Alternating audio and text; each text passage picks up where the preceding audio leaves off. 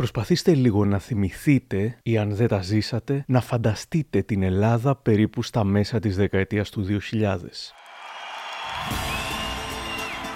Το Μάιο του δύο χιλιάδες τέσσερα, επιτυχία στη Γιουροβίζιον με την τρίτη θέση. Λίγο μετά, στην κορυφή της Ευρώπης στο ποδόσφαιρο.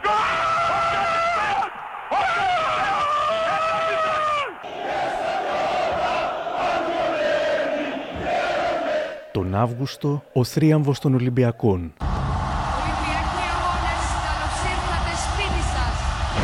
Καλώς ήρθατε στην Ελλάδα.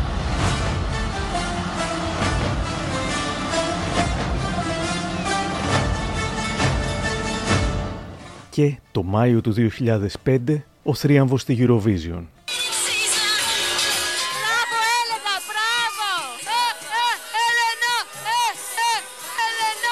Το Ζάπιο, η Ομόνια, το Σύνταγμα πλημμύρισαν από μουσική και ελληνικές σημαίες. Εικόνες που έχουμε ξαναδεί, νίκες που έχουμε ζήσει, αλλά που κάθε φορά μοιάζουν μοναδικές. Η Ελλάδα έχει ένα ακόμα πρωτάθλημα στο ενεργητικό της, το τραγούδι. Είμαι δήμαρχος σε μία γούρικη πόλη και χαίρομαι ιδιαίτερα, διότι του χρόνου η Αθήνα θα φιλοξενήσει την Eurovision. Αυτή είναι η ιστορία της ελληνικής Eurovision του δύο χιλιάδες έξι.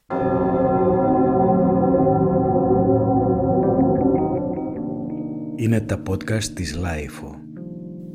Γεια χαρά, είμαι ο Άρης Δημοκίδης και σας καλωσορίζω στα Μικρό Πράγματα, το podcast της Λάιφο που φιλοδοξεί κάθε εβδομάδα να έχει κάτι ενδιαφέρον. Αν θέλετε να μας ακούτε, ακολουθήστε μας στο Spotify, τα Google ή τα Apple Podcasts.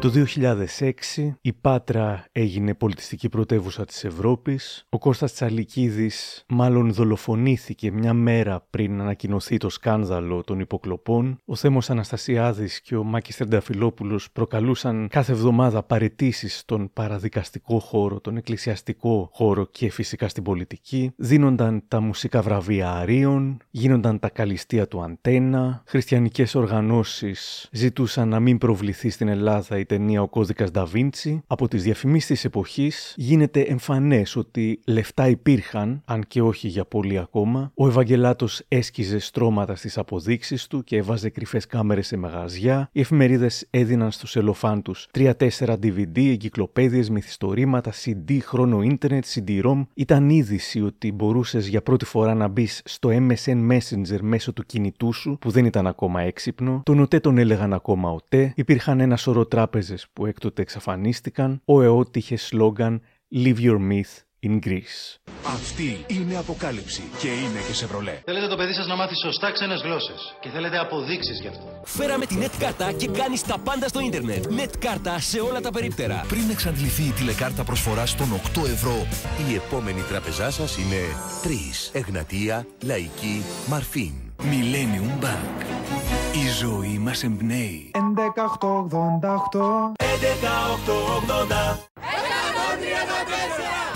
εκατόν τριάντα τέσσερα και αποκτάς το Κόνεξ. Ταχύτητα έι ντι ες ελ που θέλετε από την Ελλάς Online. Χριστινάκη, τι κάνεις? Γεια σου, Σάκη. δεκαπέντε ταξίδια των δύο ατόμων στο Hollywood μαζί με το Σάκη Ρουβά. Τρία ανεπανάληπτα ντι βι ντι, δύο σούπερ ερωτικές, αυστηρώς ακατάλληλες ταινίες που θα απογειώσουν τις αισθήσεις σας. Πετάει ο γάιδαρος. Πετάει. πέντε εκατομμύρια ευρώ στο μεγάλο jackpot και όλα γίνονται. Ήταν μια εποχή που όντως νιώθαμε πως όλα γίνονται. Και σε αυτό το σκηνικό της επίπλαστης ευμάρειας από τη μία και της εθνικής ανάτασης λόγω των συνεχών επιτυχιών από την άλλη, ο πύχης είχε τεθεί πάρα πάρα πολύ ψηλά για όποιον πήγαινε στην ελληνική φετινή Eurovision. Και επίσης ήταν μία ακόμα περίοδος, όπως και τα τελευταία πενήντα χρόνια, που η Άννα Βίσση μεσουρανούσε. Με προειδοποίησαν ότι αποκλείεται να δεχτεί να μιλήσει για εκείνη τη Eurovision, καθώς το αποφεύγει, λόγω δυσάρεστων αναμνήσεων. Όμως ξαφνικά, και όταν είχα χάσει κάθε ελπίδα και είχα ξεκινήσει να μοντάρω το επεισόδιο που ακούτε, δέχτηκε να μου μιλήσει. Κουβεντιάσαμε λίγο πριν τα μεσάνυχτα του deadline του επεισοδίου, χάρη στον Άλεξ Μάνου. Συγκεκριμένα μου είπε: επειδή είναι μια χρονιά που Όντως δεν είχα βγάλει ποτέ από μέσα μου τι είχε συμβεί. Είναι ευκαιρία. Σε λίγο.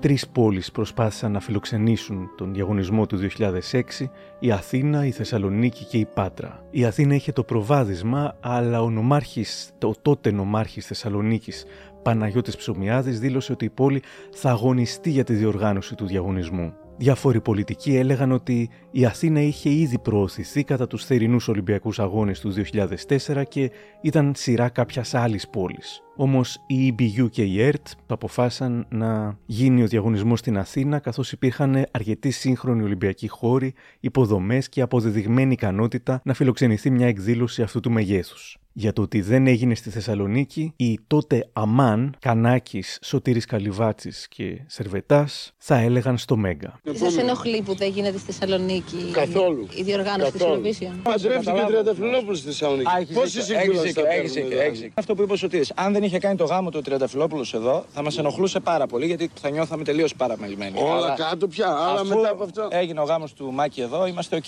Τουλάχιστον για την επόμενη δεκαετία. Είμαστε καλά. Όχι, και τα βαφτίσια. Ότι εδώ θα γίνει τελικά. Θα κατορθώναμε να κάνουμε την πρώτη μας Eurovision. Μίλησα σήμερα με τον ντι τζέι Αντώνη Καρατζίκο, ο οποίος τότε ήταν πρόεδρος του επίσημου fan club της Eurovision, ο Γκάε Γκρίς. Μου λέει πως είχαμε πρόσφατη την εμπειρία των Ολυμπιακών, που σημαίνει ότι υπήρχε ήδη μία πολύ μεγάλη δεξαμενή εθελοντών ήδη από τους Ολυμπιακούς Αγώνες, οι οποίοι μπορούσαν να χρησιμοποιηθούν ξανά για την Eurovision. Υπήρχε επίσης η τεχνογνωσία, γιατί η ΕΡΤ αναγκάστηκε να προχωρήσει πάρα πολλά βήματα μπροστά. Οπότε ε, μόνο ουσιαστικά να βρουν το χώρο και να στήσουν τη σκηνή ήταν, νομίζω, ο μεγαλύτερος πονοκέφαλος για την ΕΡΤ. Αλλά υπήρχε το επιτελείο έτοιμο. Η Λίτσα Επισκερά, διευθύντρια δημοσίων σχέσεων στην ΕΡΤ, ήταν το ένα από τα δεξιά χέρια της Γιάννης Αγγελοπούλου δασκαλάκη στους Ολυμπιακούς Αγώνες, οπότε ξέρεις ότι κάποια πράγματα πλέον ήταν ήδη γνωστά για το πώς μπορούν να γίνουν σε ένα τόσο μεγάλο διεθνές γεγονός, το οποίο έχει και μικρότερο βεληνικές, όπως καταλαβαίνεις, από τους Ολυμπιακούς Αγώνες. Εν τω μεταξύ, όπως είχαν διώξει την Δάφνη Μπόκοτα για να πάρουν την Αλεξάνδρα Πασχαλίδου, έτσι έδιωξαν και την Πασχαλίδου για να βρουν μεγαλύτερους στάρ. Η Δάφνη Μπόκοτα πήρε κάποιο είδους εκδίκηση τότε. Ακριβώς, ναι. Και αυτό που λέω, ό,τι δίνεις παίρνεις. Δηλαδή, πέταξες κάποιον από τη θέση του, θα σε πετάξει και κάποιον. Ποιος άλλος με τη σειρά του, είναι νόμος. Λέγεται πως βολιδοσκοπήθηκε και ο Σάκης Ρουβάς, όμως τελικά η ΕΡΤ στόχευσε ακόμα πιο ψηλά, κάνοντας την Άννα Βίσση να πει το ναι. Την Παρασκευή δεκατρείς Μαρτίου του δύο χιλιάδες έξι η ΕΡΤ παρουσιάζει σε συνέντευξη τύπου τα τέσσερα υποψήφια τραγούδια, λίγο πριν τα ερμηνεύσει η Βίσση στον ελληνικό τελικό, ενώ ο Σάκης Ρουβάς υπογράφει να παρουσιάσει τη Eurovision και μετά από πολλές εικασίες για το ποια θα είναι η παρτενέρ του, είχαν ακουστεί η Νία Βαρντάλος, η Τζένιφερ Άνιστον και η Έλενα Παπαρίζου. Ανακοινώνεται ότι μαζί του θα είναι η Ελληνοαμερικανίδα δημοσιογράφος ψυχαγωγίας Μαρία Μενούνος. Κυρίες και κύριοι, είναι μεγάλη μου χαρά να σας παρουσιάσω την φανταστική Μαρία Μενούνος. Γεια σας. Ε, το τελευταίο καιρό υπόθηκαν πολλά, ακούστηκαν πολλά για την συμπαρουσιάστρια του Σάκη Ρουβά, την Μαρία Μενούνος. Μενούνος, Μαρία Μενούνος. Είμαι χαρούμενη που είμαι Ελληνίδα, που έρχομαι πίσω στη πατρίδα μου. Τον ελληνικό τελικό θα παρουσιάσουν ο Γιώργος Καπουτζίδης και η Ζέτα Μακρυπούλια, που έσκιζαν από το παραπέντε που πεζόταν τότε. Θα είναι μια πολύ όμορφη βραδιά, ένα υπέροχο δύο-ώρο πρόγραμμα που ετοίμασε για σας η ΕΡΤ και που θα κρατήσει τρεις και μισή ώρες. Μισό λεπτό.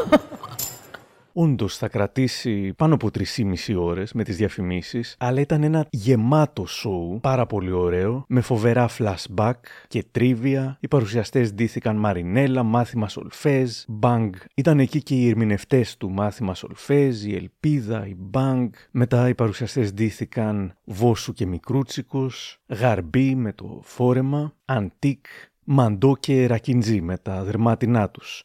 Από τις αστείες στιγμές, όταν αφού είπαν ότι οι Μαντό και ο Ρακιτζής δεν τα πήγαν καλά στις ψηφοφορίες, κατέληξαν. Και βέβαια το συμπέρασμα από αυτές τις δύο συμμετοχές είναι ότι μην ξαναβάλουμε δερμάτινα.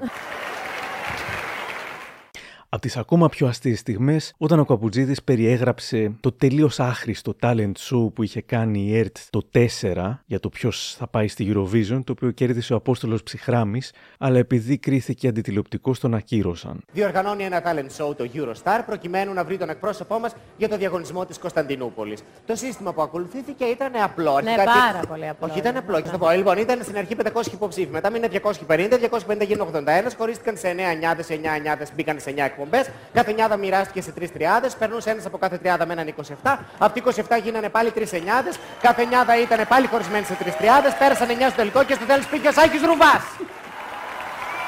Απλούστατο. Ήταν ενδιαφέρον ότι σατήρισαν έτσι την ΕΡΤ και ακόμα πιο ενδιαφέρον ότι τόλμησαν, ήταν ιδέα του Γιώργου Καπουτζίδη αυτή, να κάνουν ένα tribute στην Δάφνη Μπόκοτα, η οποία είχε εκδιωχθεί από την θέση της, όχι και τόσο φιλικά. Είναι επίσης ιστορική χρονιά, γιατί ένα μεγάλο κομμάτι της ιστορίας της στη Eurovision ξεκινά τότε στις Βρυξέλλες, καθώς ήταν η πρώτη φορά που οι Έλληνες τηλεθεατές άκουγαν αυτό. Κυρίες και κύριοι από τις Βρυξέλλες, από όλη την ελληνική αποστολή και από μένα, καλησπέρα σας και για ένα καλό μουσικό σαββατόβραδο.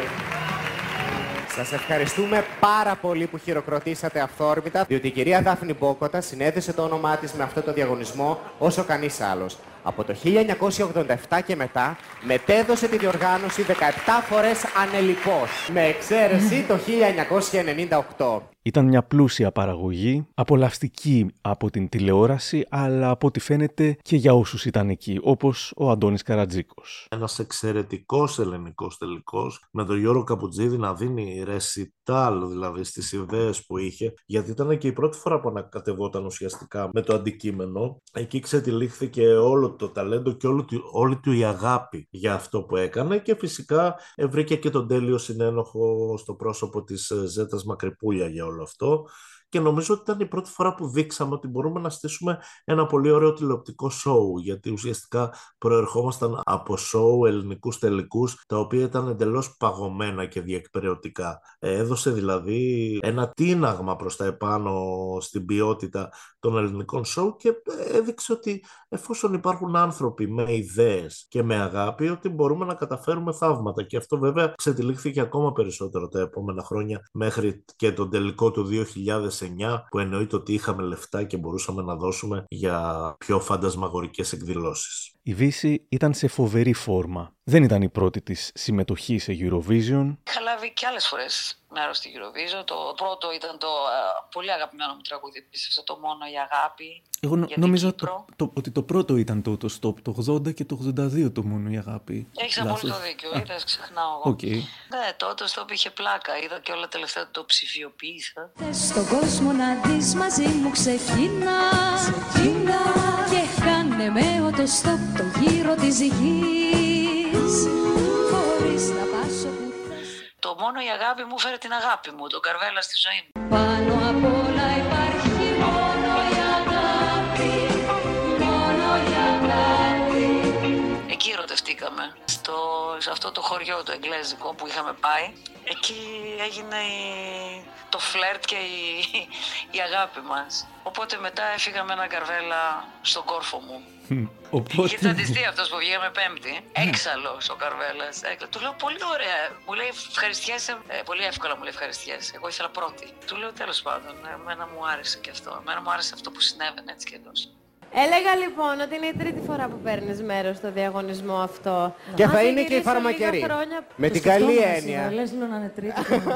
Αν σε γυρίσω λίγα χρόνια πίσω, τι έχει αλλάξει? Ε, δεν θυμάμαι και πάρα πολλά πράγματα. Θεωρώ ότι ήμουν ανέτοιμη ίσως να, να μπορέσω να βρεθώ σε ένα τέτοιο διαγωνισμό και να τα δώσω όλα. Ίσως εντάξει και τα τραγούδια. Πώς, είπα κάτι. Νιώθω, εν πάση περιπτώσει, νιώθω πολύ πιο έτοιμη τώρα να βγω, να πατήσω στα πόδια μου, να πω κάτι που πιστεύω και να μπορέσω, εύχομαι, με τη βοήθεια της Ελλάδας και του Θεού, να πάω την Ελλάδα εκεί που της αξίζει. Δεν ήταν φαρμακερή η τρίτη, αλλά ήταν μάλλον η τελευταία. Πέρα από το Everything, που ήταν η rock μπαλάντα που ξεχώρισε από την αρχή, υπήρχαν και άλλα τρία κομμάτια, ένα του Δημήτρη Κοντόπουλου, ένα του Καρβέλα επίσης και ένα τον Πίγασος. Come on, come on.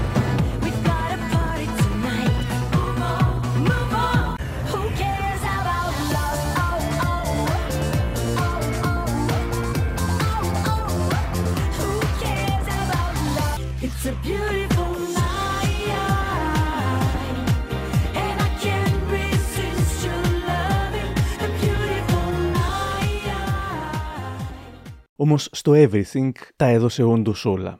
Το Everything φώναζε σουξέ. Δεν ήταν μόνο θέμα της πρόθεσης ψήφου, αλλά και της παράστασης νίκης. Καθώς παλιότερα είχε γίνει ο πανολεθρίαμβος με τον Ρακίντζη και τους τσακωμούς, επειδή δεν ήταν σαφές το πώς θα μπορούσαν να ψηφίσουν οι τηλεθεατές, ο Γιώργος Καπουτζίδης επανέλαβε εξαντλητικά το πότε και πώς πρέπει να ψηφίσουν, καταλήγοντας: το καταλάβαμε όλοι μες στην αίθουσα.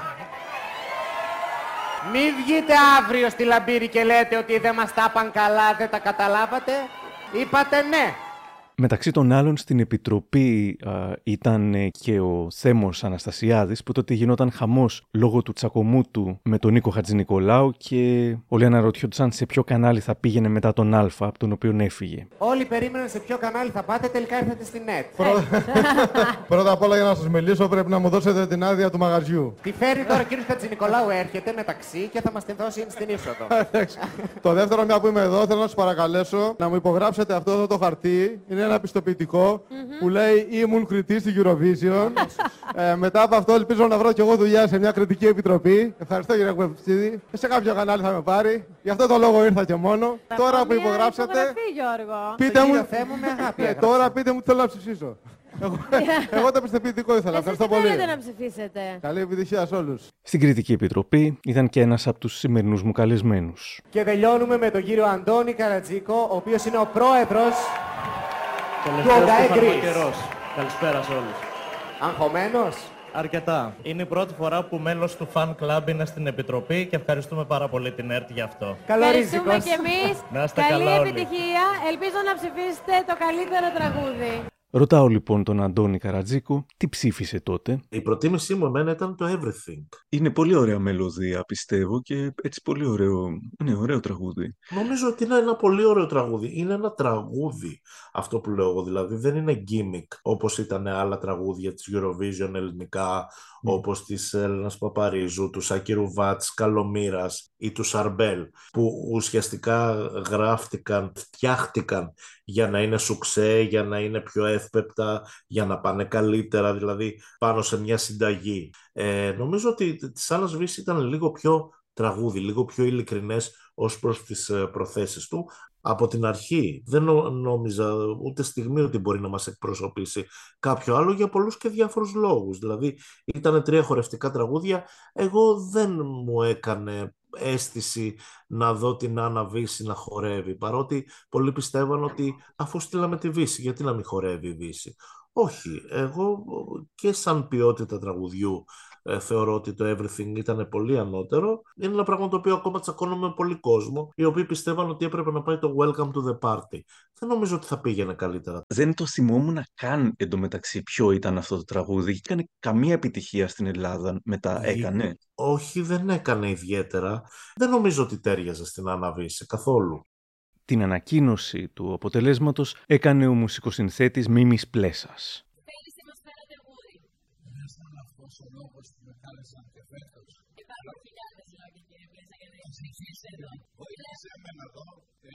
Η Επιτροπή και το κοινό, όπως και πέρσι, είναι ομόφωνο. Και βέβαια είναι ομόφωνο, κυρίες και κύριοι.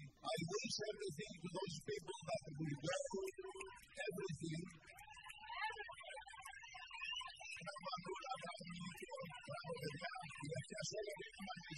Να δώσουμε το μικρόφωνο. Μας πιάσανε. Μας πιάσανε όλοι. Μήπως μπορείτε να μας πείτε ποιο ήταν το δεύτερο, το τρίτο και το τέταρτο τραγούδι σας? Προφανώς καθυστερήσαμε να βγουν τα αποτελέσματα για τα μαγειρεύματα. Α, τα μαγειρεύματα, και το παραδέχεστε. Λοιπόν, πρώτο τραγούδι με σαράντα επτά κόμμα εβδομήντα εννιά τοις εκατό βγήκε το Everything. Δεύτερο τραγούδι με είκοσι έξι κόμμα τριάντα δύο βγαίνει το Welcome to the Party. Τρίτο τραγούδι με δεκατρία κόμμα εβδομήντα δύο βγαίνει το Who Cares About Love. Και τέταρτο τραγούδι με δώδεκα κόμμα δεκαέξι Beautiful Night. Το κοινό με την ψήφο του, πάνω από διακόσιες χιλιάδες, ξεπέρασε την επιτροπή στην επιλογή του Everything. Ψήφισε με ποσοστό πενήντα πέντε κόμμα εξήντα έξι τοις εκατό το Everything. Ενώ στην αρχή όταν βρέθηκα αυτή την πρόταση, είπα ότι θα ήθελα να πω ένα γρήγορο τραγούδι. Μ' αρέσει που σήμερα ζω μια ανατροπή, η οποία με συγκινεί. Ξέρω ότι θεωρητικά όταν ακούει κανείς παλάτα στην Eurovision, τον τρομάζει λίγο ότι μπορεί να μην έχει πύχη. Θα ξεκουράσω σίγουρα τη φωνή μου, γιατί έχει δύσκολες φωνητικές απαιτήσεις. Δεν ξέρω,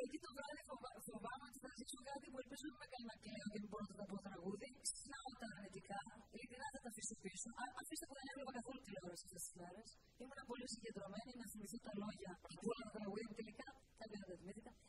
Να πω ότι δεν είναι τα τύφο τα αρνητικά σχόλια, αλλά είναι και το καλύτερο. Άρα τι να κάνουμε. Έτσι είναι οι άνθρωποι. Και χαίρομαι που απόψε ο Νίκος, με τη δική μου ανάγκη να πω και κάτι άλλο, που χάρη σε αυτό το όμορφο τραγούδι που ελπίζω να έχει την τύχη που του αξίζει, όποια και αν είναι αυτή.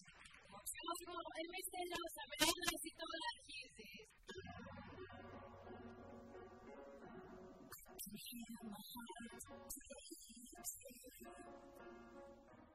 Όντως, η Άννα Βίσση που ξανατραγούδισε το Everything φορώντας ένα top που της χάρισε ο Λάκης Γαβαλάς και έγραφε Γιουροβίζιον on, τότε άρχισε. Καταρχάς είχε ελάχιστες μέρες για να τρέξει να φτιάξει βίντεο κλιπ. Σκηνοθέτης ήταν ο Κώστας Κεκεμένης. Οτοστόπ, κάνουμε οτοστόπ, το σταματάς, θα σου πω πώς θα πας. Και την πλησιάζεις. Και πλησιάζεις. Everything I hate, everything you do. Το τραγούδι επιλέγεται ξημερώματα δεκαπέντε Μαρτίου. Μέσα σε πέντε ημέρες το βίντεο κλιπ πρέπει να είναι έτοιμο. Το Everything θα διηγηθεί την ιστορία μιας γυναίκας που είναι ακόμα ερωτευμένη με ό,τι μισεί. Δύο κόσμοι, ένα λούξου ξενοδοχείο που γίνεται η συνάντηση, που έχουν έρθει από τη Θεσσαλονίκη και μπαίνουν μαζί. Ένας μικροτσακωμός που φέρνει τεράστιες ανατροπές μέσα στην Εθνική Οδό.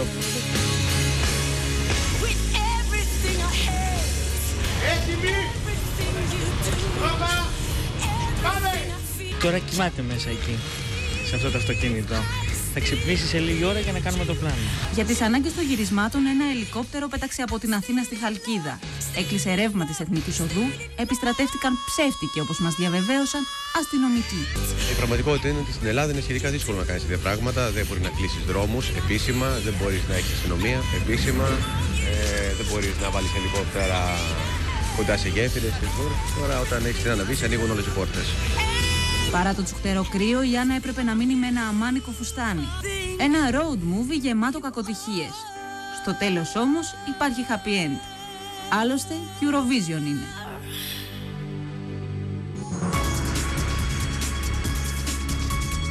Το βίντεο κλιπ προκάλεσε ψευδοσκάνδαλα, γιατί λέει υπονοούσε δήθεν ότι όλοι οι φορτηγατζίδες παρενοχλούν. Διαβάζω ότι ο Καρατζαφέρης τότε επέκρινε το βίντεο κλιπ ως δυσφημιστικό για την Ελλάδα, που έβλαπτε τη φήμη της χώρας στα μάτια των μελλοντικών τουριστών.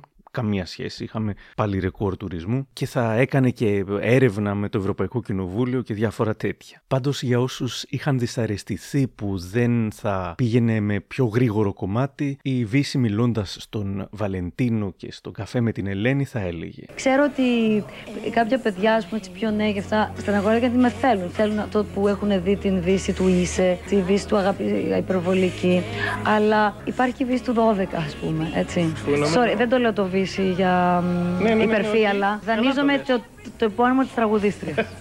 Που μιλάμε. Η Ανούλα μιλάει τώρα. Η τραγουδίστρια λοιπόν του Αγάπη Υπερβολική, η τραγουδίστρια του, ήταν κόντρα απόψε στην τραγουδίστρια του δώδεκα, δώδεκα ή του Δεν Θέλω να Ξέρεις ή του Παραλίου. Μετά τα γυρίσματα του βίντεο κλιπ ξεκίνησε promo tour στη Ρωσία, τη Μάλτα, την Κύπρο, την Αλβανία, Σερβία και Μαυροβούνιο, Ρουμανία, Ισπανία, Ολλανδία, Σουηδία, Βοσνία, Ερζεγοβίνη, Βέλγιο και Ισραήλ. И этим утром греческая певица Анна Висси. Доброе утро, Анна. Доброе утро, Арина. И доброе утро, Дима. I'm, I'm more ready than ever. На этот раз я готова как никогда. Everything I feel, everything on you, baby, baby. I'm still in love. She's an amazing artist. For me, she's the equivalent of Madonna. Ήταν κουραστική η περιοδεία και παράλληλα δούλευε και στο βοτανικό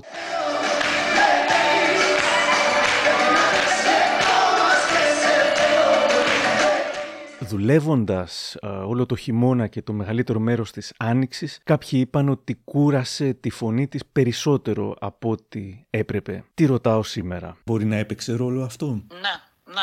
Τότε ήταν, σου λέω, μετά μου φαίνεται πήγα και έκανα την εγχείρηση mm. ε, στη Βοστόνη. Οπότε, ναι, αλλά ήταν κάτι το οποίο είχες υπογράψει πριν την Eurovision και δεν γινόταν να σταματήσεις mm. ώστε να φυλάξεις. Όχι με τίποτα, ναι, με τίποτα. Τη φωνή σου, ναι, ναι. Κάτι που φέτο, τώρα πια θα το έκανα. Δηλαδή, θα έλεγα, sorry παιδιά, πρέπει να με προστατέψω. Σταματάμε και κάνω, όπως έκανα, να θυμάμαι, στην, την ίδια εγχείρηση έκανα όταν ήμουν στο Fever και έκανα την εγχείρηση και ξαναπήγα πίσω μετά από τρεις εβδομάδες.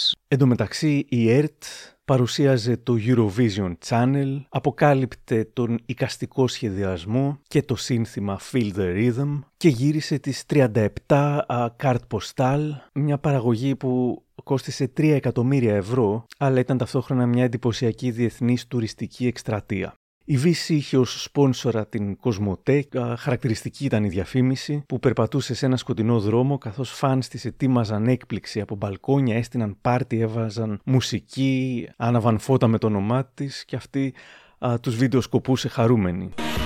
Μαζί είναι καλύτερα. Είναι καλύτερα να είσαι μπροστά. Κοσμοτέ. Παράλληλα η γκρίνια για το πανηγυράκι και η μόνιμη επωδός ότι έχουμε σημαντικότερα προβλήματα. Ενώ όχι, δεν είχαμε σημαντικά προβλήματα τότε, το δύο χιλιάδες έξι. Πλάκα είχαν διάφορες τρας εκπομπές που στυλίτευαν α, την τρας Eurovision. Στο Μάκη Τριανταφυλλόπουλο, ο πάντα έξαλλος τότε, Παναγιώτης Χατζιστεφάνου, η χείρα του Μάνου Λοΐζου που ντρεπόταν για την κατάντια της Eurovision και ο δημοσιογράφος πολιτικός που ήθελε ελληνοπρεπέστατα τραγούδια με τσαρούχια και φουστανέλες. Είτε είναι η Βέρα Λαύρου, είτε είναι η Άννα Βίσση, ο κόσμος δεν τον ενδιαφέρει. Τον ενδιαφέρει να βλέπει μια ξανθιά να κάνει κουλά στην τηλεόραση. Κυρία Λοΐζου, σας ακούμε. Τρέπομαι για την κατάντια της Eurovision. Γράφω βιβλία για παιδιά. Δεν αντιπροσωπεύει αυτό το τραγούδι την Ελλάδα. Δεν παράγουμε πέντε χιλιάδες τραγούδια το χρόνο, ελληνοπρεπέστατα, με τα τσαρούχια τους, με τις φουστανέλες τους, με τα ελληνικά τους κτλ. Σήμερα ακούγονται αστεία όλα αυτά, όπως και ο λαϊκισμός τέτοιου στυλ.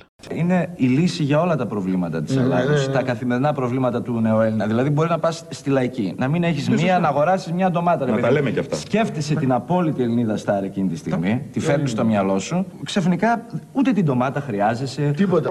Όλοι μιλούσαν πάντως για την Eurovision και την ελληνική συμμετοχή. Εδώ ο Τζίμις Πανούσης στην Ελιστάη. Ήταν ένα πανηγυράκι που διασκεδάζαμε παλιά. Θυμάμαι ότι μαζευόμαστε εμείς παρέα και όταν πάντα στην Eurovision και φτιάχναμε ντομάτες γεμιστές και τις πετάγαμε ό,τι περισσεύει στην τηλεόραση. Δηλαδή το διασκεδάζαμε. Τώρα έγινε πολύ σοβαρό. Πολύ σοβαρό και είναι το επίπεδο πολύ χαμηλό. Ως πανηγυράκι να το αντιμετωπίσουμε, να το αντιμετωπίσουμε ως εθνικό θέμα. Είχα και μεγάλη αγωνία στο διαγωνισμό για που θα προκριθεί, που αγωνίστηκε με τον εαυτό της η Βίσση και κέρδισε. Γιατί ο μετραγισμός μπορεί να βγει και δεύτερο. Όσο για την αντίδρασή του, μόλις ενημερώθηκε πως η Άννα Βίσση στην απέναντι εκπομπή τραγουδούσε, παρακολουθήστε. Αυτό. Αν τραγουδάει η Βίσση απέναντι, αν τραγουδήσω και εγώ, μην χάσουμε. Τραγουδάει. Τραγουδάει τώρα. Ναι. Και θέλω να έρθω να σαρπάξω από την άλλη και να της πω με μάτια δακρυσμένα, με ποιο δικαίωμα σε πήρε από μένα. Για μήνες και μέχρι να ξεκινήσουν οι πρόβες, το Everything ήταν πρώτο και με μεγάλη διαφορά στα προγνωστικά, μου λέει ο Αντώνης Καρατζίκος. Τι έγινε όμως μετά? Όταν είδαμε τις πρόβες και όλοι είδαν ότι η ελληνική συμμετοχή είναι λιγάκι απροετοίμαστη ως προς το τι θέλει να κάνει σκηνικά, καθόμασταν ανυποψίες στα θεωρία, περιμέναμε την Άννα Βίσση να βγει, η Άννα Βίσση καθυστερούσε κιόλας και βλέπαμε ξαφνικά να κατεβαίνουν κουρτίνες σε διάφορα χρώματα για να τα βλέπει ο σκηνοθέτης από την κάμερα, να δουν πώς γράφουν. Κάποια τεράστια βότσαλα και καλά, σαν να είναι ελληνικό καλοκαίρι, ένα νομίζω ήταν, το οποίο ήταν και φωτεινό από μένα. Σε πάρα πολύ αργούς ρυθμούς και αργούσε η πρόβα, αργούσε η πρόβα. Θα σου πω ένα παραλυπόμενο φοβερό, ότι η ΕΡΤ έλεγε στην Άννα Βίσση ότι έχει πρόβα δύο η ώρα, ας πούμε, το μεσημέρι, ενώ η πρόβα της ήταν στις τέσσερις. Και επειδή έπρεπε να υπάρχει μια συνέπεια σε όλο αυτό, της λέγανε ότι έχει πρόβα δύο ώρες νωρίτερα για να μπορεί να είναι στην ώρα της. Δεν μπορούσε να στηθεί κάτι το οποίο τους ικανοποιεί. Ποιος το έστεινε? Ε, νομίζω ότι τα, τα έστησε ο ίδιος ο Νίκος ο Καρβέλας και η Άννα Βίσση. είχαν πέσει και άλλες ιδέες στο τραπέζι. Να υπάρχει ένας μηχανισμός μέσα από το ρούχο της Άννας Βίσση με, κάποια, με κάποιους σωλήνες και μια δεξαμενή νερού μέσα στο ρούχο της που ήταν φουσκωτό, και όπως θα ένωνε τα χέρια της επάνω, θα τα χτύπαγε σαν παλαμάκια, ας πούμε, και αυτό θα ενεργοποιούσε με κάποιο τρόπο το μηχανισμό, ο οποίος θα την έλουζε από πάνω μέχρι κάτω ε, με νερό τη στιγμή που γονάτιζε, ας πούμε, και όλο αυτό μάλλον κρίθηκε ως επικίνδυνο. Δεν υπήρχε μία ιδέα, ε, δεν είχαν χρόνο να δουλέψουν μια ιδέα για να μπορέσουν να το δώσουν όσο καλύτερα γίνεται. Ο ημιτελικός, τότε γινόταν ένας ημιτελικός, ξεκίνησε με ένα ποτπουρί α, τραγουδιών της Eurovision από Έλληνες θεούς. Σήμερα μοιάζει ε, σαν λίγο ευτελής παροδία της τελετής έναρξης των Ολυμπιακών. Όλα πήγαν καλά στον ημιτελικό, εκτός από ένα πολύ περίεργο πλάνο στο Βέλγιο που προκάλεσε και σοκ με τον αποκλεισμό του, ήταν από τα φαβορί. Α, δεν πέρασε στον τελικό ούτε η Ανέτα Αρτάνη που εκπροσωπούσε την Κύπρο, το τραγούδι ήταν τελείως αδιάφορο. Ο Παναγιώτης Τιμογιαννάκης από ρεπορτάζ της εποχής. Της Κύπρου το τραγούδι δεν ήταν από αυτά που με τη μία λες θα περάσουνε. Η τραγουδίστρια είναι καλή, αλλά καμιά φορά δεν φτάνει μόνος ο τραγουδιστής με τη φωνή του για να περάσει τις συμπληγάδες. Για το Σάββατο στο τελικό όλοι περιμένουμε τη νίκη της Άννας Βίσση της Ελλάδας. Αυτό περιμένουμε, γι' αυτό ζούμε. Η πίεση ήταν μεγάλη, με όλα τα προγνωστικά να φέρνουν την Ελλάδα πρώτη. Αυτό που δεν γνωρίζαμε ήταν πως η Άννα Βίσση είχε αγχωθεί για διαφορετικούς λόγους. Προς το παρόν όμως όλοι χαζεύαμε την Sylvia Knight. Έρχεται τώρα η συμμετοχή, η οποία κλείνει το διαγωνισμό και ανοίγει το τριώδιο. Είναι... η Sylvia Knight, εννέα μήνες πριν από την επόμενη Τσικνοπέμπτη, έρχεται για να μας τραγουδήσει congratulations για την Ισλανδία. Όταν η Sylvia Knight κόπηκε στον ημιτελικό, τα κανάλια έπαιξαν ρεπορτάζ με τίτλους «Απείλησε να αυτοκτονήσει από τη γέφυρα». Κοινού που δεν την ψήφισε, των διοργανωτών αλλά και των δημοσιογράφων.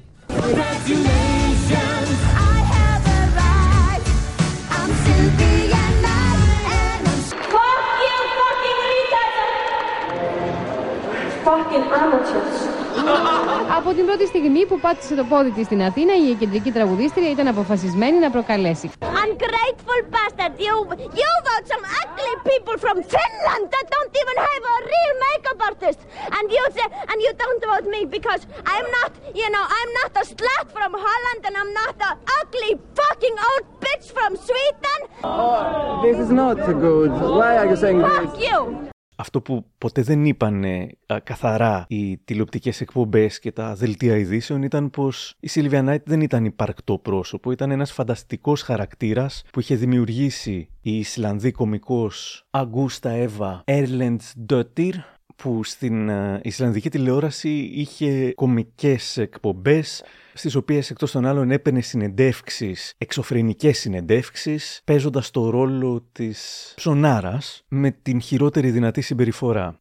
Λίγο πριν έρθει στη Eurovision, η Σίλβια ψηφίστηκε η πιο σεξι γυναίκα της Ισλανδίας, ενώ η Αγκούστα Εύα, δηλαδή η ηθοποιός που έπαιζε τη Σίλβια, βγήκε τέταρτη. Το πιο γελίο είναι ότι η Sylvia Knight γιουχαίστηκε από το ελληνικό κοινό αλλά και από κάποιους καλλιτέχνες τη βραδιά του ημιτελικού, πράγμα που δεν την σταμάτησε από το να κάνει εξωφρενικές δηλώσεις, όπως ότι ο μόνος λόγος που η Καρόλα της Σουηδίας προκρίθηκε στον τελικό ήταν το ότι έκανε σεξ με τον επικεφαλής της σι μπι γιου σε ένα αμάξι πριν το διαγωνισμό. Ήταν όμως το performance της μετά τον αποκλεισμό της που έγινε viral. Μέσα σε τέσσερις μέρες είχε ένα εκατομμύριο τριακόσιες χιλιάδες θεάσεις στο YouTube, που τότε το δύο χιλιάδες έξι ήταν τεράστιο νούμερο. Αλλά αυτές οι εικόνες παίχτηκαν, όπως είπαμε, στην ελληνική τηλεόραση ως αληθινές, ενώ ήταν ένα πανέξυπνο σχόλιο για τη φήμη, για τα reality, για τον αρκισισμό πριν καν την μεγάλη άνοδο των social media.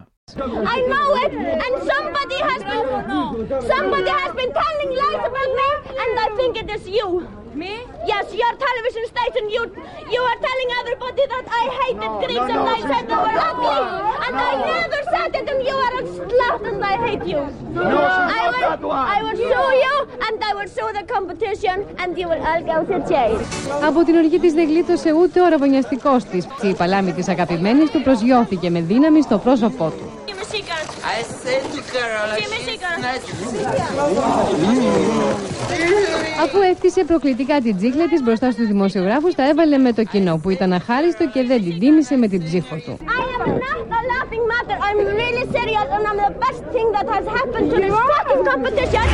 Στην αερογέφυρα που βλέπετε, με δάκρυα στα μάτια, η Ισλανδή τραγουδίστρια απείλησε να πέσει στο κενό.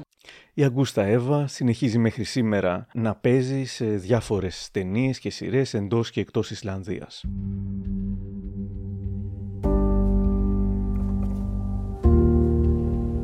Με αυτά και με εκείνα φτάνουμε στο μεγάλο τελικό που ξεκινάει με την Φωτεινή Δάρα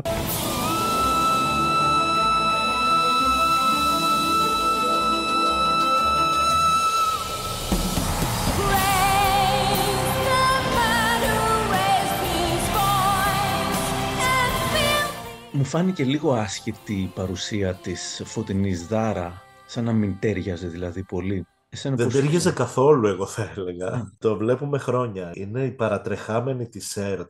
Είναι μια μεγάλη πληγή. Η Φωτεινή Δάρα και τότε ήταν αρκετά άγουρη για όλο αυτό το οποίο παρουσιάστηκε. Όπως καταλαβαίνεις, ήταν μέσα στα πράγματα ο Δημήτρης ο Παπαδημητρίου που ήταν σύντροφός της τότε και νομίζω ότι κάπως έτσι επιβλήθηκε η Φωτεινή Δάρα. Γιατί ούτε κάποια καριέρα είχε στην Ελλάδα, ούτε κάτι το οποίο θα μπορούσε να της πρόξει και να της δοθεί αυτή η μεγάλη στιγμή της έναρξης του διαγωνισμού της Eurovision. Νομίζω ότι ήταν ούτε κακή ούτε καλή. Ήταν διεκπεραιωτική. Κατά κάποιο τρόπο αυτά όλα ήταν λίγο απόνερα των Ολυμπιακών Αγώνων. Δηλαδή, εμάς που δεν μας δόθηκε η ευκαιρία να συμμετέχουμε σε όλο αυτό, τώρα θα σας δείξουμε τι μπορούσαμε να κάνουμε. Θεωρώ ότι υπήρξαν πάρα πολλά props από τους Ολυμπιακούς Αγώνες τα οποία τα δανειστήκανε και τα βάλανε μέσα στην αίθουσα. Εγώ θυμάμαι πάνω από μένα κρεμόταν μια τεράστια μπάλα, δεν υπήρχε ένας χορευτής επάνω, ο οποίος πήγαινε και ερχόταν και έλεγα Παναγία μου θα πέσει τώρα η, η, η, η μπάλα θα μας βλακώσει όσους ήμασταν από κάτω. Δηλαδή ήταν πολλά επίφοβα πράγματα τα οποία συνέβαιναν γύρω μας κατά τη διάρκεια. Στο τέλος του μπαλέτου, ο Ρουβάς και η Μενούνος εμφανίζονται στον αέρα αναρτημένοι από σχοινιά, προσγειώνονται στη σκηνή και χαιρετούν το κοινό. Welcome to the fifty-first Annual Eurovision Song Contest. Please welcome the woman who brought the Eurovision Song Contest to Greece, η εκπληκτική Έλενα Παπαρίζου. You're my lover, undercover. Ελενάρα, είσαι τρομερή κορίτσι μου. She's amazing, that one. Incredible. I love her. Μετά ακούστηκαν όλα τα τραγούδια. Να ένα πολύ πολύ μικρό medley που έκανα. Αναρωτιέμαι πώς θα θυμάστε σήμερα.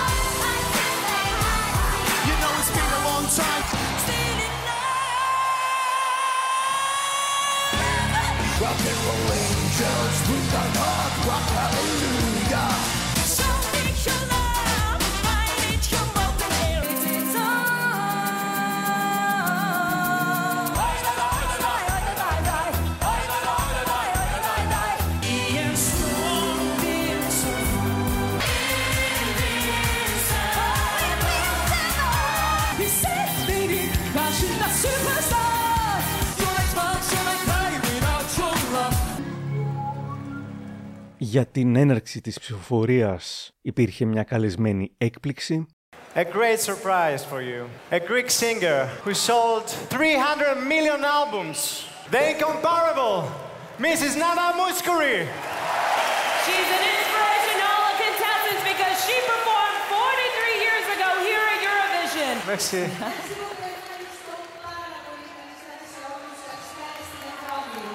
Europe, start voting now. Start voting now. now. To, to make things a little bit. Oh. Okay. And. All right, you can start voting now. It's good. I think we lost one second. It's okay. Αξέχαστη η σκηνή με την κλεψίδρα που ενώ είχε ξεκινήσει να α, μετράει, ξαναγύρισε, τους ξέφυγε και ξαναγύρισε. Η εμφάνιση της Βίσση έγινε δεκτή με ενθουσιασμό. Ρωτάω σήμερα την ίδια τι αισθάνεται για εκείνη την εμφάνιση. Θα στο απαντήσω με έναν άλλο τρόπο. Τι αισθάνθηκα όταν το είδα φέτος. Ξαφνικά έπεσα πάνω στην, σε ένα βιντεάκι που έδειχνε το, τη βραδιά εκείνη, που το τραβούσε κάποιος από πολύ ψηλά μέσα στο ΟΑΚΑ. Και τι να σου πω, συγκινήθηκα πάρα πολύ, γιατί αυτό που έζησε ο κόσμος, εγώ δεν το ζούσα.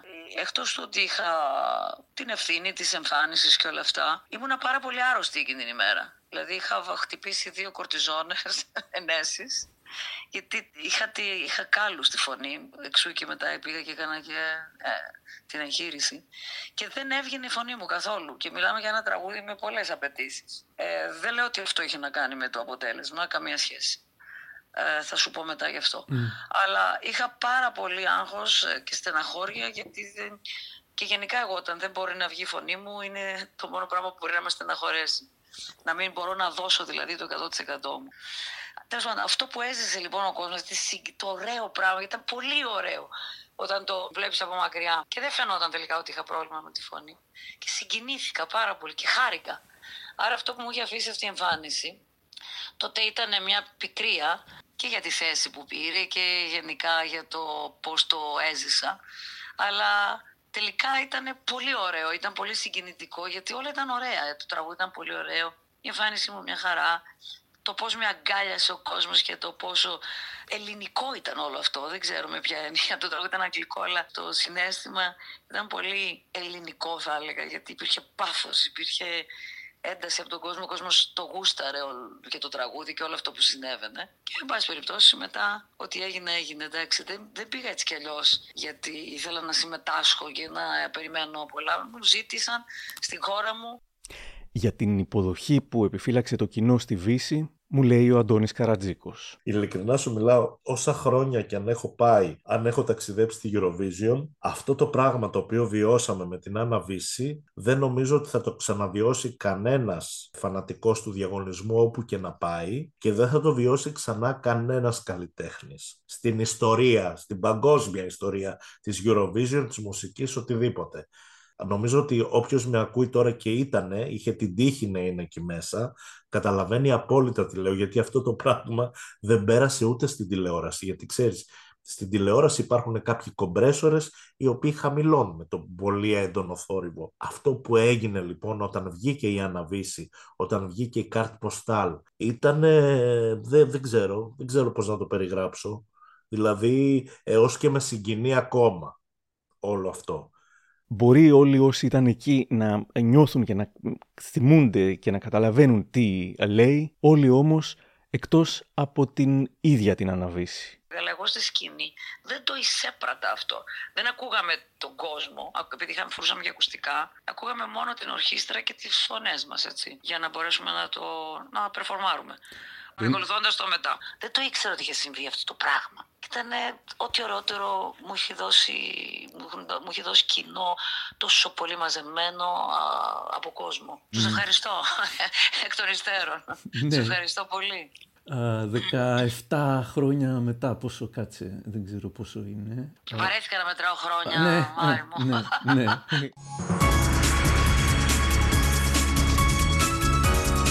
Καθώς ο κόσμος ψήφιζε, εμείς βλέπαμε διαφημίσεις, α, οι άλλοι βλέπανε α, την Παπαρίζου με το Μάμπο, μετά είχαμε την ψηφοφορία. Για να εξοικονομηθεί χρόνος, τότε ήταν που άλλαξε η διαδικασία και οι βαθμοί από το ένα ως το επτά εμφανίζονταν αμέσως στην οθόνη και ανακοινώνονταν μόνο οι τρεις μεγάλοι βαθμοί. Είχαμε το καμάκι του Ολλανδού στον Σάκη Ρουβά. Hello, Greece. Χαρούμενο τον βλέπω τον κύριο. You look like Will and Grace. Είπε ότι μοιάζουν με τους Will and Grace. Είναι ένα σοου στην Αμερικάνικη τηλεόραση. Συγγνώμη, μια σειρά στην Αμερικάνικη τηλεόραση.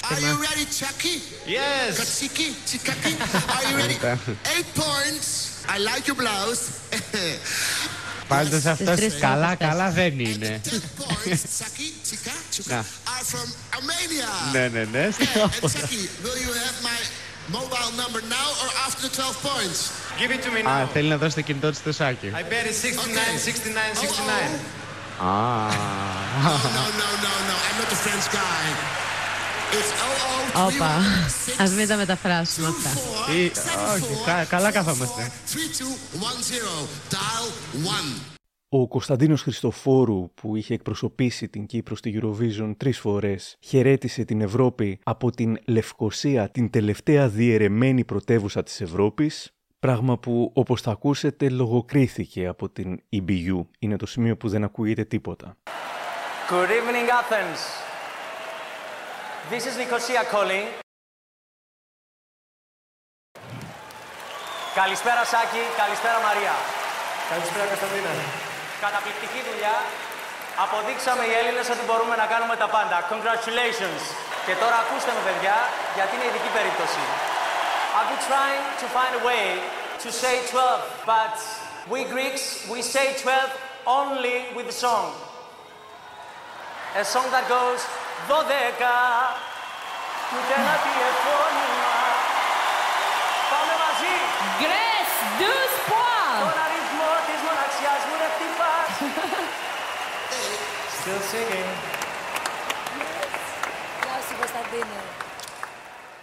Όταν ήταν η σειρά της τότε Πουγουδουμού, ο τίτλος που διατυπώθηκε ήταν Former Yugoslav Republic of Macedonia, αντί της συντομογραφίας των προηγούμενων ετών Fear Macedonia. Ο εκπρόσωπός της ήταν πολύ επικοινωνιακός.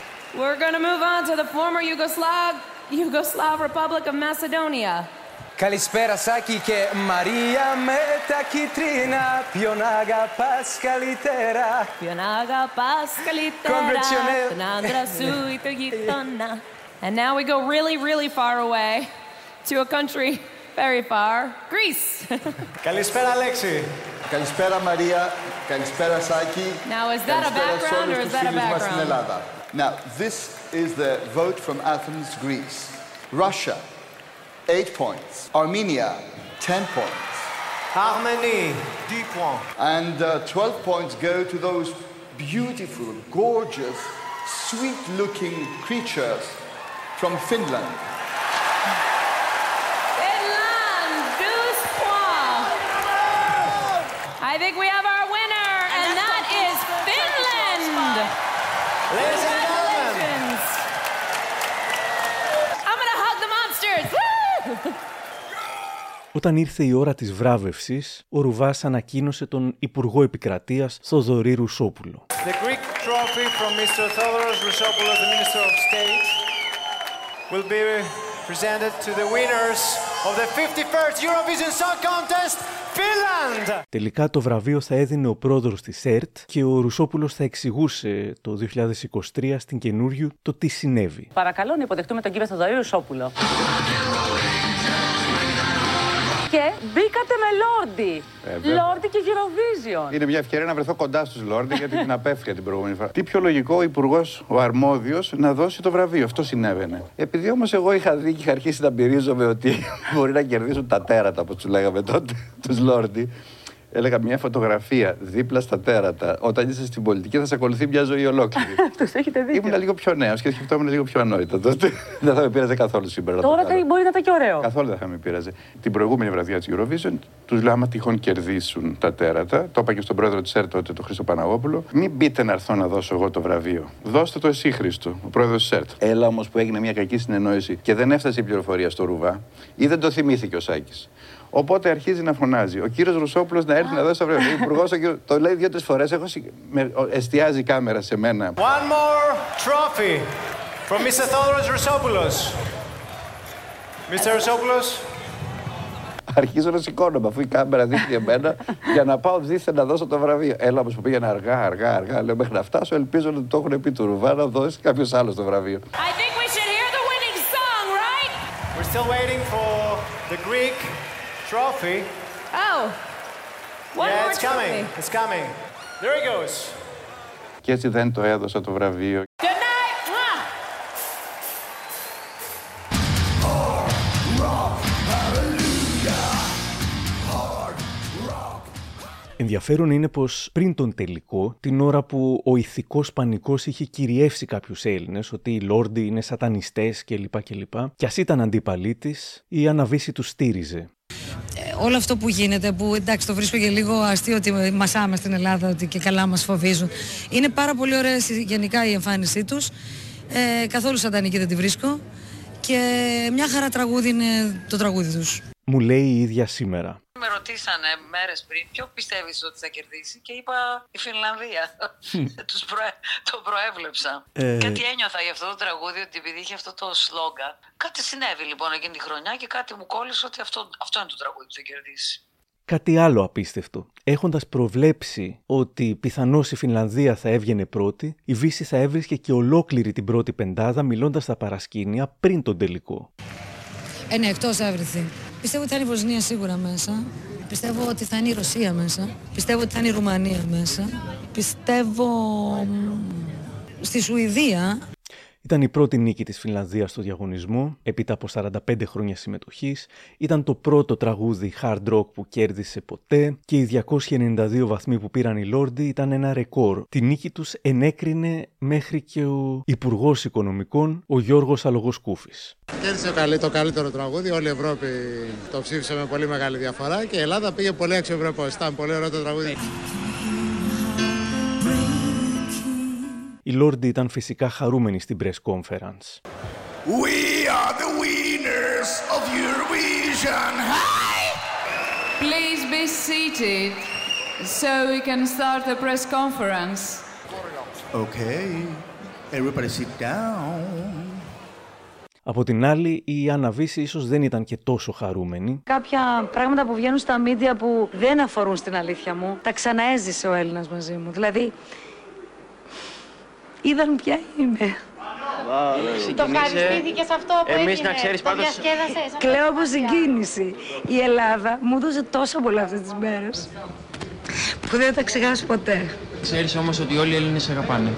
Αυτό σου λέω, δεν καταλαβαίνεις. Είναι συγκινητικό όλο αυτό που έπραξα.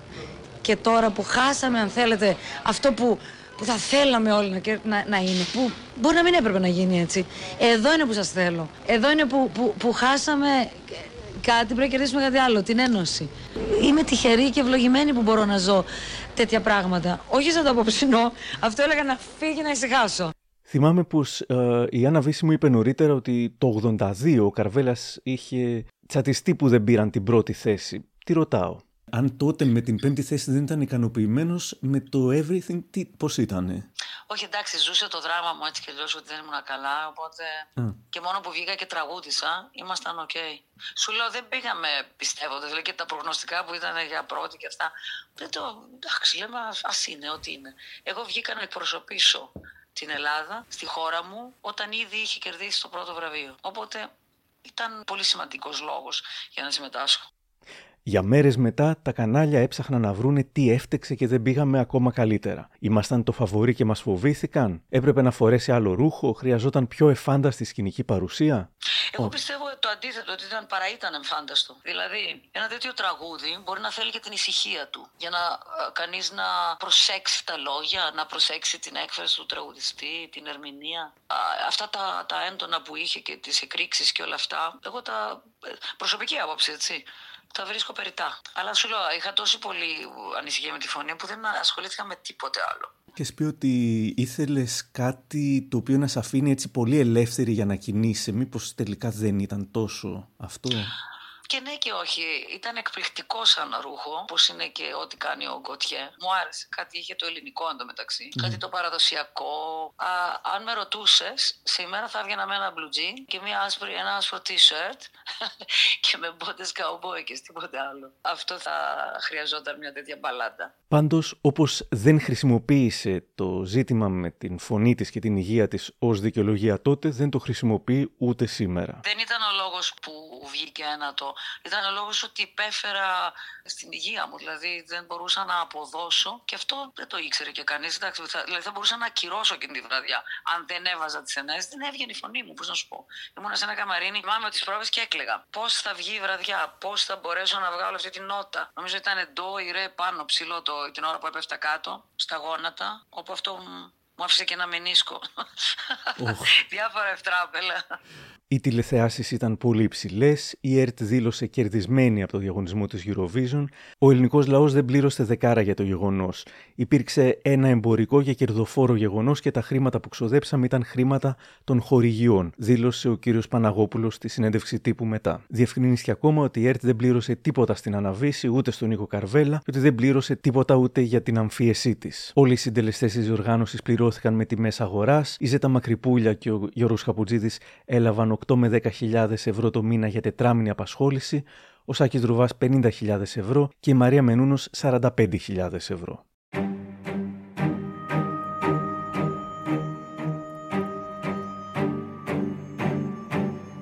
Για λίγες μέρες ακούστηκαν αιχμηρά σχόλια για την τραγουδίστρια, όμως δεν τις έμειναν, μου λέει. Δεν ξέρω κανέναν από όλους αυτούς που κράξανε.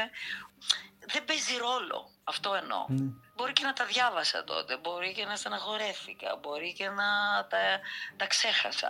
Σημασία έχει ότι σου μιλάει τώρα ένα, ο καλλιτέχνης μέσα μου. Αυτό που είναι να κάνω πάντα, αν είναι να ασχολούμαι με το τι λένε, δεν θα το έκανα. Και δεν θα το έκανα έτσι όπως το κάνω. Γι' αυτό και κάποιοι θα το, δεν θα τους αρέσει, σε κάποιους αρέσει, κάποιοι θα το βρίσουν, κάποιοι θα το εξέρουν. Λοιπόν, δεν με ενδιαφέρει τελικά, δεν, μάλλον δεν παίζει ρόλο το πώς θα το κάνω ή αν θα το κάνω. Οι θαυμαστές της θυμούνται ότι α, κάποιοι τότε την είπανε και ξοφλημένη και άφωνη και τέτοια. Φυσικά δεκαεπτά χρόνια μετά η Βίσση κάνει ακόμα πλατινένιους δίσκους στην digital εποχή, γιορτάζει τα πενήντα χρόνια της στο χώρο, αλλά και τότε το ίδιο καλοκαίρι φθινόπορο του δύο χιλιάδες έξι πραγματοποίησε σούπερ πετυχημένη περιοδεία σε Ελλάδα και Κύπρο. Αιχμηρά σχόλια υπήρξαν και για τον Γιώργο Καπουτζίδη, με χυδαιότερα κάποια τραγικά του Γιώργου Γεωργίου. Το είκοσι δύο ο Γιώργος Καπουτζίδης θα θυμόταν. Εγώ το δύο χιλιάδες έξι, όταν παρουσίαζα τη Eurovision, ε, νομίζω δέχτηκα ίσως και την πιο ε, ακραία επίθεση που έχει γίνει σε άνθρωπο της τηλεόρασης. Ένας αθλητικογράφος είχε μιλήσει στην εκπομπή του για τον τρόπο με τον οποίο παρουσίασα εγώ τη Eurovision και με είχε πει, εννοείται είχε πει αδερφή και αδερφάρα, είχε πει «Αχ καλέ, βλέπω την Ανούλα, βλέπω την Ανούλα». Ε, μετά είπε τη φράση «Όξο που κι άσχημε».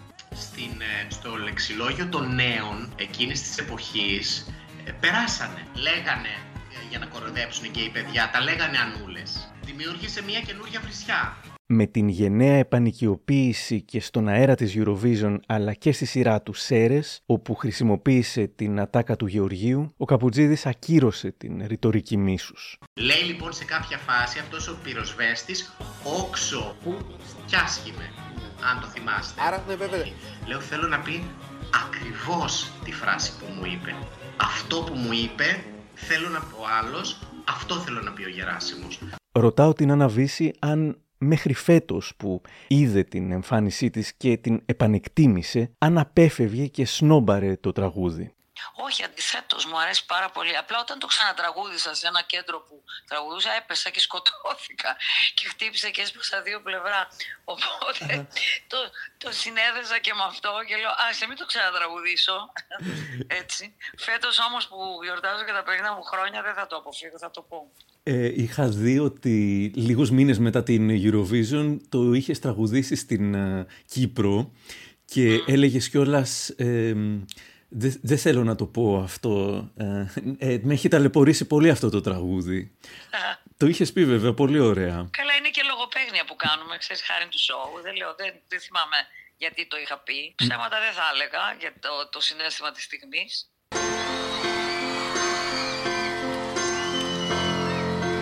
Εν το λαλό τούτο. Να το πω αυτό. Πολύ με έχει ταλαιπωρήσει αυτό το τραγούδι. Δεν γινόταν να γίνει σήμερα Eurovision. Παίζει να μην κέρδιζα.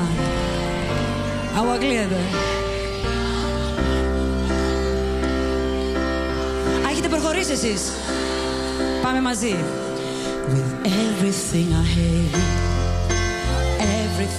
Σοβαρά τώρα σκεπτόμενοι, είναι ένα από τα ωραία τραγούδια που μου έχει γράψει ο Νίκος και έχω πει στην καριέρα μου και θέλω να το θυμάμαι μόνο ωραία, και αυτό γιατί σου είπα, ο κόσμος ήταν τόσο συγκινητικός εκείνο το βράδυ.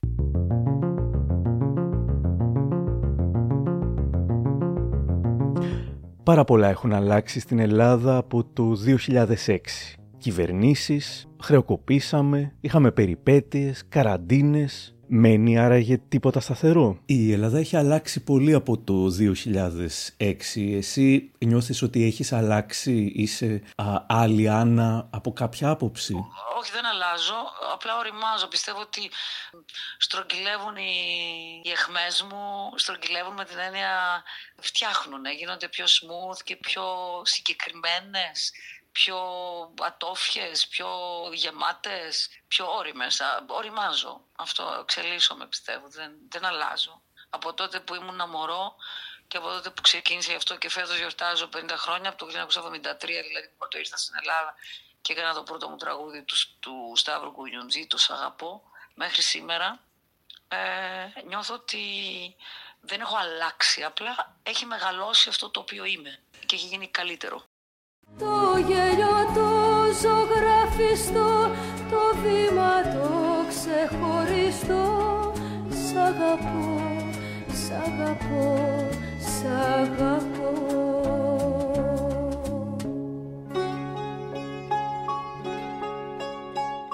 Κάπου εδώ τελειώσαμε.